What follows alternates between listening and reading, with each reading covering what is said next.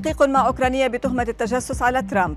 نادين الراسي الدولة قتلت أخي جورج وصورة قديمة لعادل إمام تشعل مواقع التواصل. أبرز أخبار الساعات الأربع والعشرين الماضية في دقيقتين على العربية بودكاست. تخضع امرأة أوكرانية للتحقيق بتهمة التجسس بعدما اكتشفت السلطات الأمنية الأمركية استخدامها هوية مزورة للوصول إلى منتجع الرئيس الأمريكي السابق دونالد ترامب. تقرير لصحيفة جارديان الأمريكية قالت أن مواطنة أجنبية يجري التحقيق معها وذلك بعد ادعائها أنها من عائلة روتشيلد المصرفية إحدى أشهر العائلات وأكثرها ثراء على مستوى العالم. بعدما وصلت إلى منتجع ترامب في فلوريدا واقتحمته مستخدمة هوية مزورة للقاء الرئيس الأمريكي وعدد من كبار المسؤولين. ما زاد المخاوف بشأن الثغرات الأمنية أثناء وبعد رئاسته. اتهمت الممثلة اللبنانية نادين الراسي الدولة اللبنانية بأنها هي التي قتلت شقيقها جورج الراسي معبرة عن حالة الحزن الشديد التي خيمت على عائلتها بعد وفاته. وقالت الراسي في منشور لها على مواقع التواصل إن وفاة جورج المفاجئة كسرت قلب عائلتها وخصوصا والدتها قائلة إن وجود حاجز خرساني في مكان خطأ يعني أن الدولة تسببت في مقتل أخيها. وتوفي الفنان اللبناني جورج الراسي فجر السبت إثر حادث مروع عند منطقة المصنع بعد الحدود اللبنانية قادما من سوريا حيث اصطدمت سيارته بحاجز إسمنتي كان في منتصف الطريق.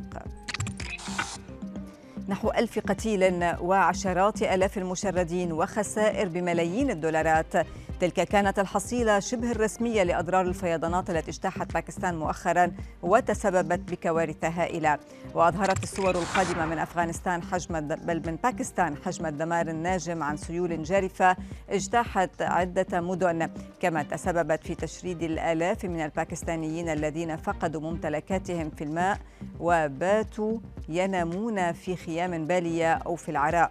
ورغم انحسار شدة السيول التي ضربت البلاد أعربت الهيئات الصحية الباكستانية عن مخاوف من انتشار الأمراض والأوبئة في أنحاء البلاد.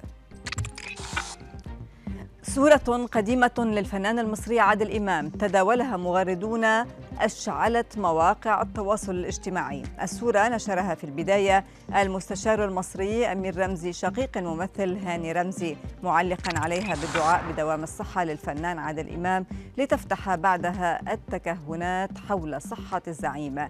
لكن في الحقيقة وبعد البحث تبين أن الصورة مأخوذة في العام 2019 وقد تمت إعادة نشرها مؤخرا. وفي الآونة الأخيرة ترددت شائعات كثيرة حول تدهور صحة الفنان عادل إمام وهو أمر نفته عائلته باستمرار مؤكدة أنه بصحة جيدة. مثل العادة ومع اقتراب موعد إطلاق النسخة الجديدة من هاتف آيفون ازدادت التوقعات حول المزايا التي ستتمتع بها النسخة 14 من الهاتف الأكثر شعبية في العالم. تسريبات نشرتها مجلة فوربس قالت إن أهم ميزة في النسخة الجديدة إزالة شركة أبل للنوتش واستبدالها بكاميرا وحساسات مخفية تحت الشاشة. التسريبات أشارت أيضا إلى أن الهاتف سيأتي بكاميرا بجودة عالية جدا تصل إلى 46 ميجا بيكسل وذاكرة عشوائية بيكسل وذاكرة عشوائية 6 جيجا بايت وكذلك تحسينات على عمر البطارية والسرعة.